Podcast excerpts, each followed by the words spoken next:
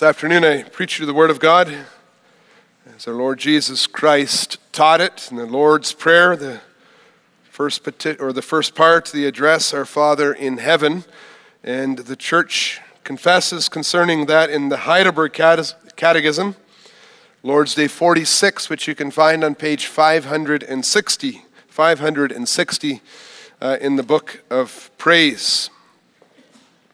Lord's Day 46 why has Christ commanded us to address God as our Father? To awaken in us at the very beginning of our prayer that childlike reverence and trust toward God, which should be basic to our prayer. God has become our Father through Christ and will much less deny us what we ask of Him in faith than our fathers would refuse us earthly things. Why is there added in heaven. These words teach us not to think of God's heavenly majesty in an earthly manner and to expect from His almighty power all things we need for body and soul.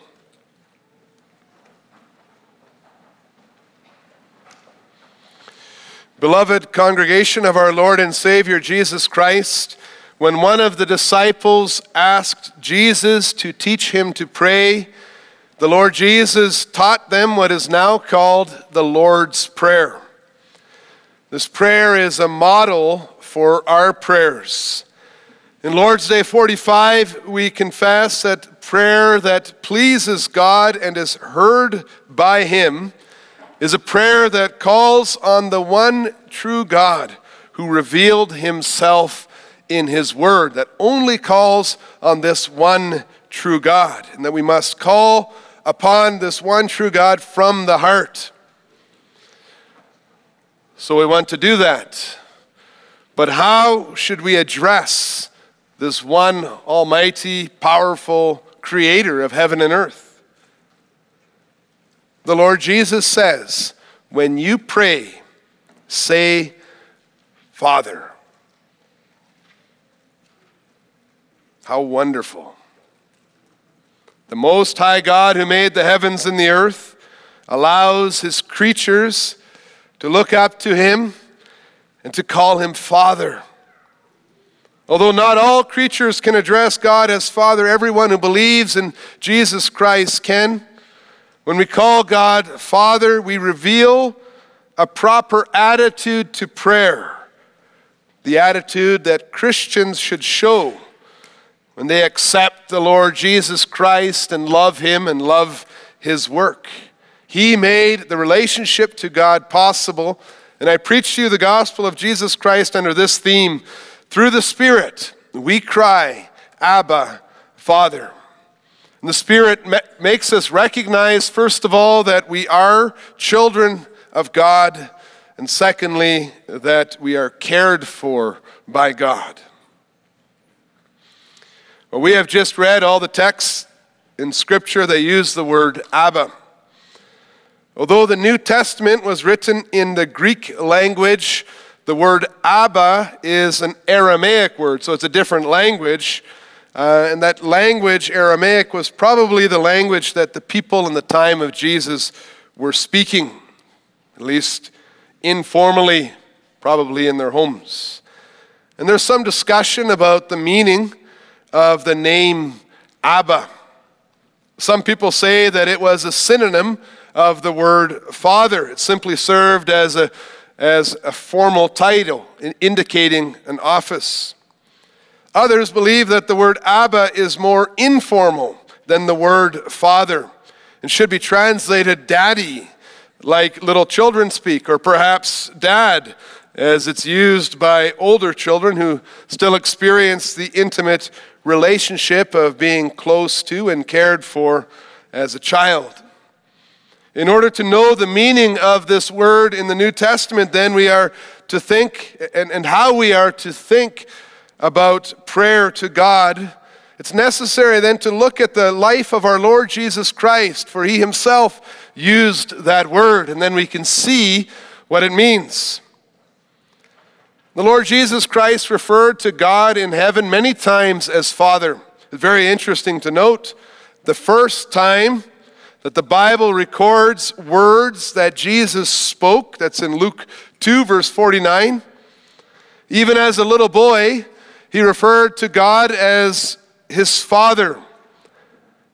So in Luke 2, 2 verse 49, when Jesus said to, to his parents who had been looking for him desperately after he spent those three days in the temple, he, he said to them, Why were you looking for me?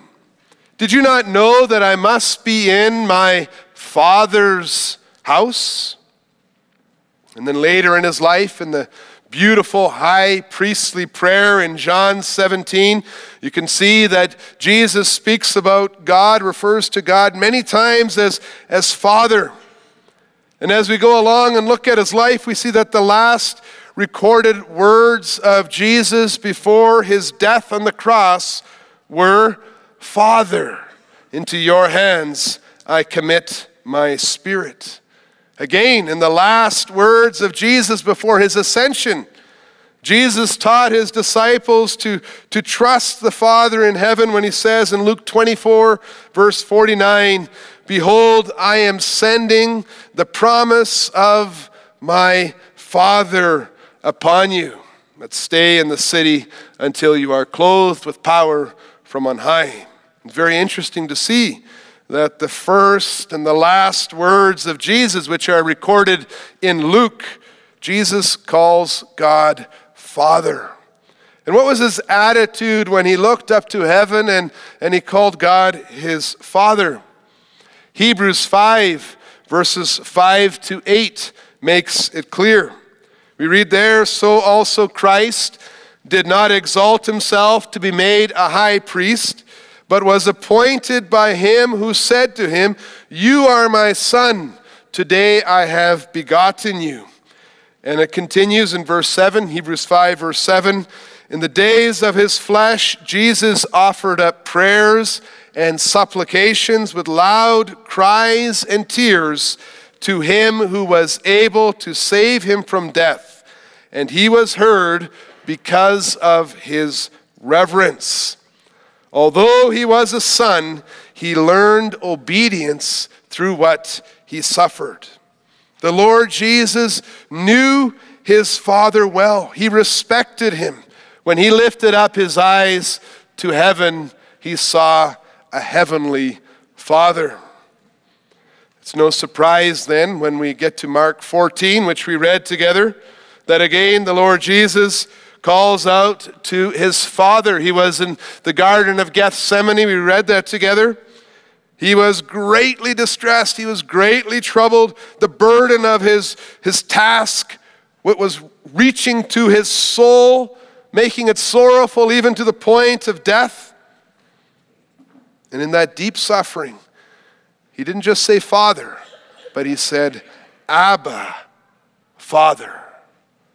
All things are possible for you. Remove this cup from me, yet not what I will, but what you will. And if you just look at that sentence, you just look at the, the context, you see that, that, that Abba draws the emotion right from his heart and, and brings himself vulnerable before his God in heaven. We see that word Abba used right before the word Father to express that, that trust, that, that filial obedience, the obedience of a son, that desire to please God. It expresses the, the, the depth of his heart and his soul. It's not hard to see then that the word Abba was the word a child would use to address a father who was, who was known to be powerful and wise. As our Lord Jesus said the words Abba, Father, he expressed his reverent trust and his certainty that he never needs to doubt his Father in heaven. Like a child looks to his father, thinks his father can do anything and everything. Perhaps the Lord, Lord, Jesus even used the word Abba to refer to his father Joseph when he was, when he was younger. And so we look at the Lord Jesus' life and we see how he uses the, the word Abba and the word Father. And we say that's very nice, but we see here a unique relationship, isn't it? The eternal Father and the eternal Son. And as we look at that, maybe we think, well, that's one thing, but what about me? Can I call the Almighty Creator of heaven and earth Father like Jesus did?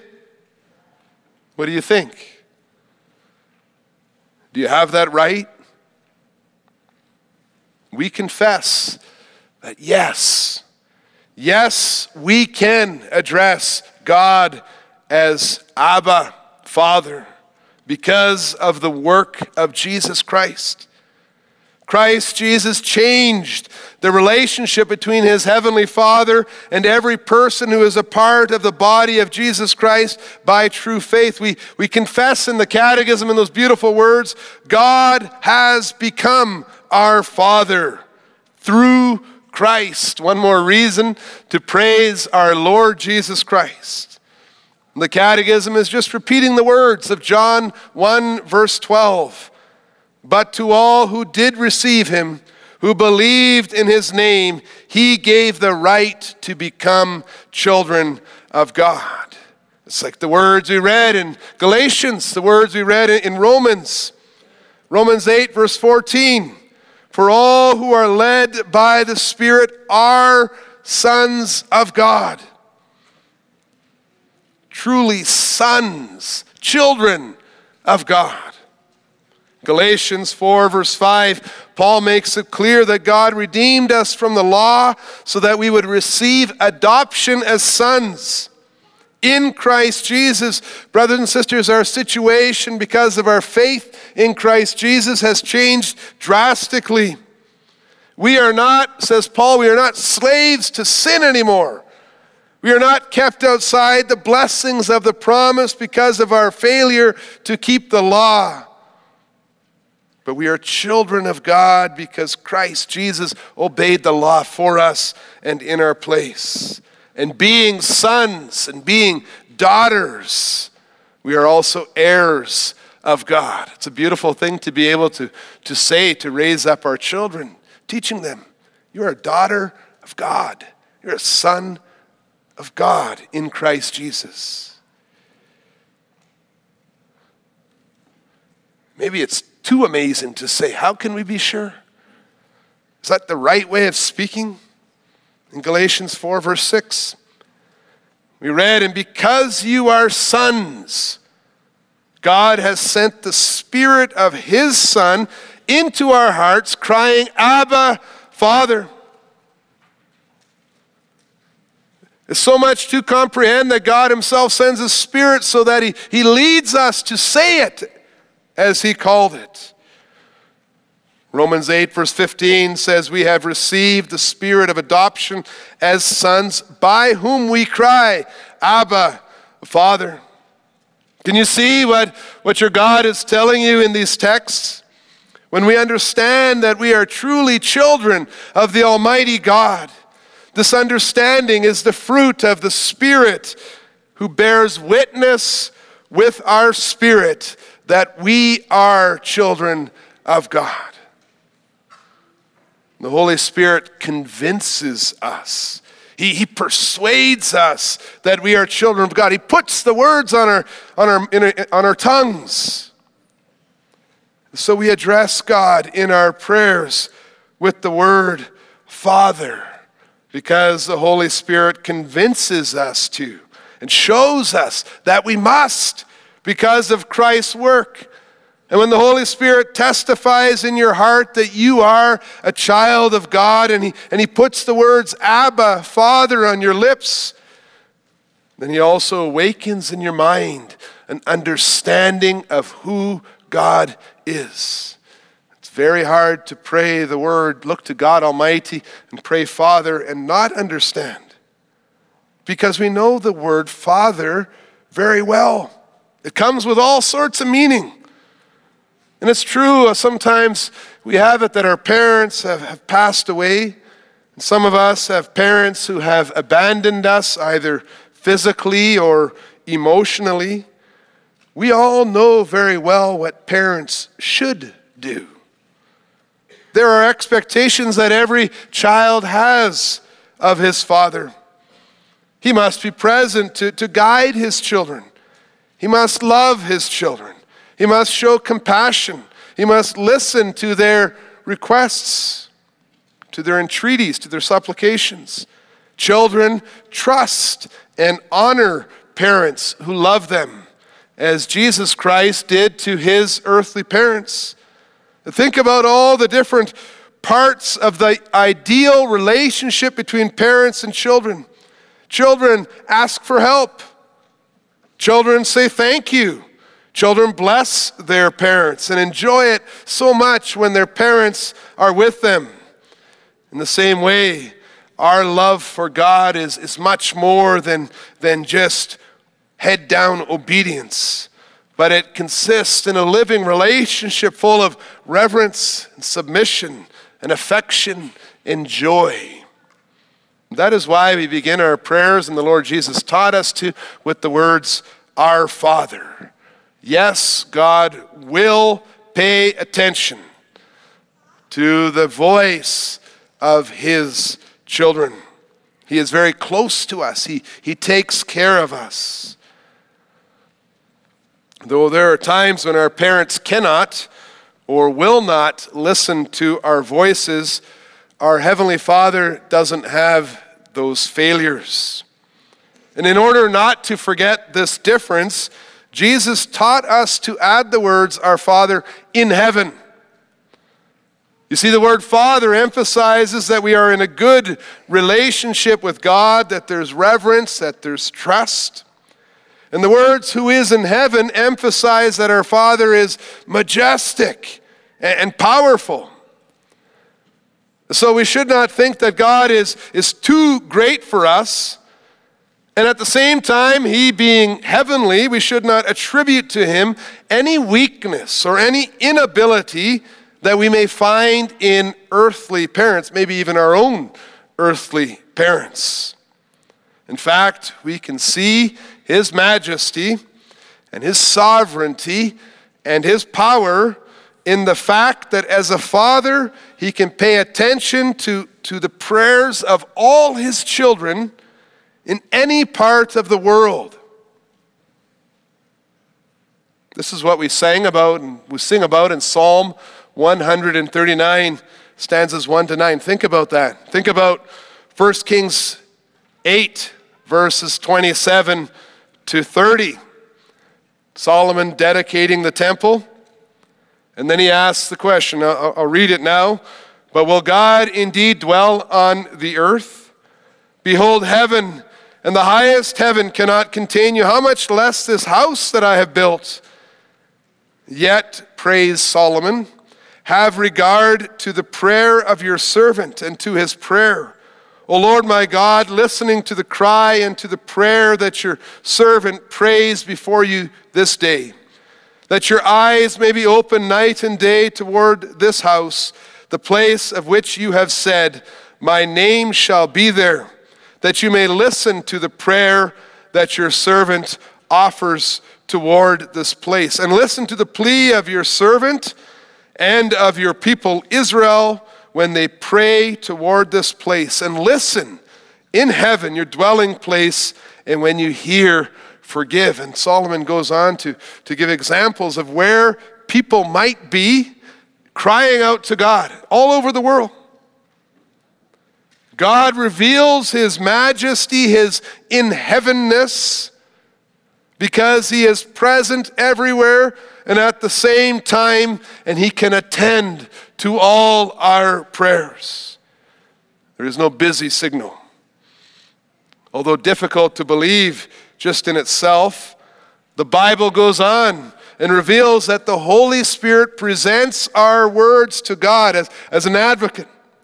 And so we can be sure that when we speak words here in heaven or on, on the earth, maybe beside our bed or maybe around our table, or maybe in a difficult situation with a friend in, in the living room, when we speak words and they leave our mouths and we address them to our Heavenly Father. The Spirit presents those very words before His throne. They don't disappear over our heads, they aren't a, an exercise in, in communication, but rather those words reach the throne of God Most High.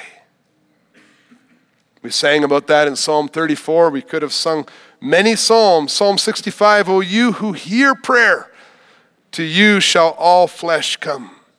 The Lord Jesus says in John 14, verse 6, that if you pray in His name, He is the high priest who has given us access to the most holy place where God dwells. You can be sure that God hears your prayer. Your Father who knew you before you were formed in your mother's womb, like we read in Psalm 139, He is the one who inclines His ear and, and looks at you in love even while you are praying. The same way that the, the smoke from the incense in the Old Testament went through the, the curtain in the temple, filling the Holy of Holies, the seat of God Most High so also our prayers go up to our Father in heaven. And there, our faithful covenant God who knows our names, He hears us when we speak to Him. He finds gratitude, joy, or He sees our, our gratitude and joy and our confidence when we turn to Him. And the miracle, brothers and sisters, and when we think about it, we can really see that is that God is close to anyone and everyone who might be calling upon Him in sincere prayer, wherever they may be. Whether in, in Edmonton or, or up in Neerlandia or Brazil or Australia or little small islands in, in the middle of the sea like the island of Patmos, He is able and willing to help us. So he's able to be the most gracious Father of them all. And brothers and sisters, many Christians have this struggle. And the Catechism touches right on it. In our confession, we touch on it. God hears our prayers. Many Christians have the struggle, they think that God is far from them. They think that it takes a lot of work to, to make your way into His presence. They think that God does not actually have very much to say about how we do our work, what kind of entertainment we watch, what our marriages are like. Some are so foolish as to think that it's good enough to show up in a polished sort of way in church, and that's what it means to be a Christian. Many people think that their concerns are personal concerns that God does not care about these things? Is it worth praying to God about my financial problems? About my shyness that really bothers me? Or about my neighbor who, who's always after me about one thing or another? It's starting to drive me nuts. Or my fellow worker or my fellow student who, who causes me so much grief. What does the Almighty God of heaven and earth care about my head flu or my, my head cold or my flu? Is it worth praying about the difficulties that I'm having at school? Or about the difficulty uh, at work because I'm having trouble learning the skills to, to, to do the task? Does God really care about my relationship with my wife? In the midst of these questions, the Holy Spirit comforts us and tells us address God as our Father.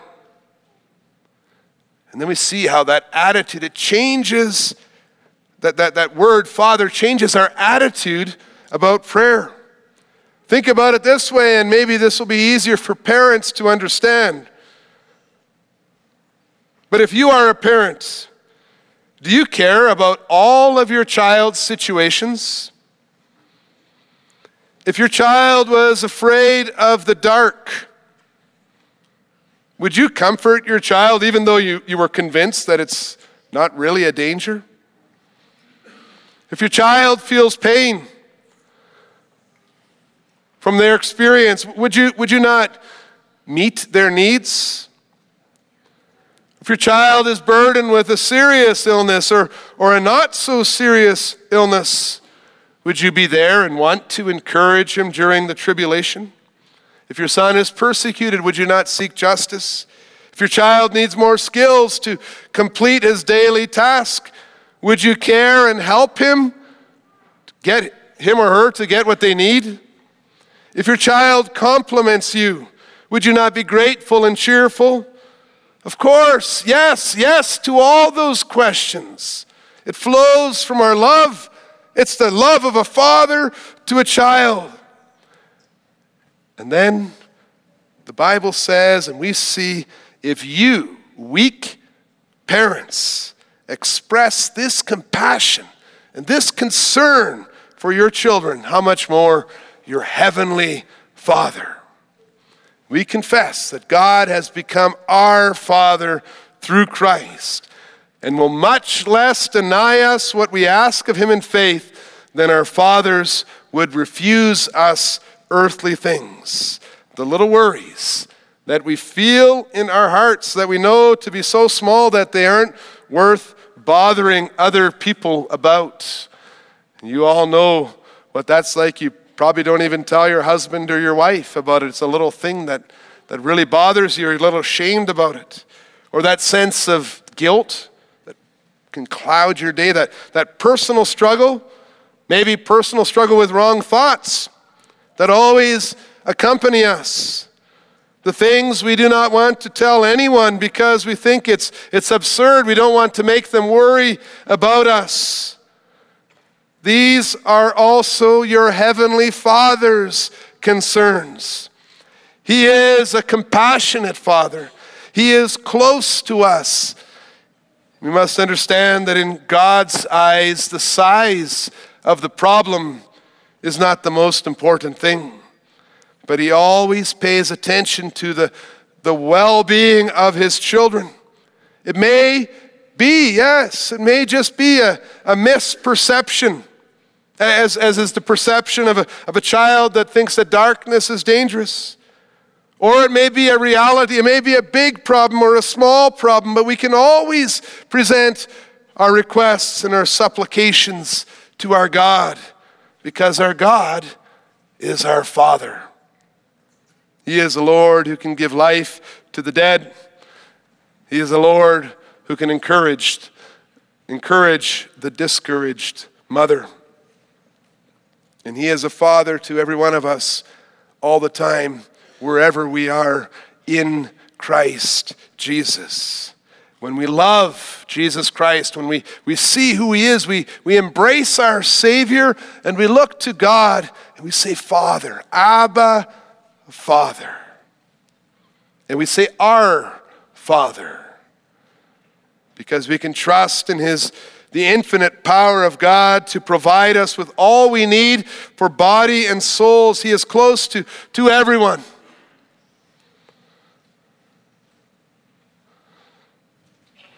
Our Father, here in Edmonton, maybe relatives in Ontario pray to God. Maybe you know someone on the other end of the world, the other side of the world, who prays to God. We all look up as Christians and we say, Our Father.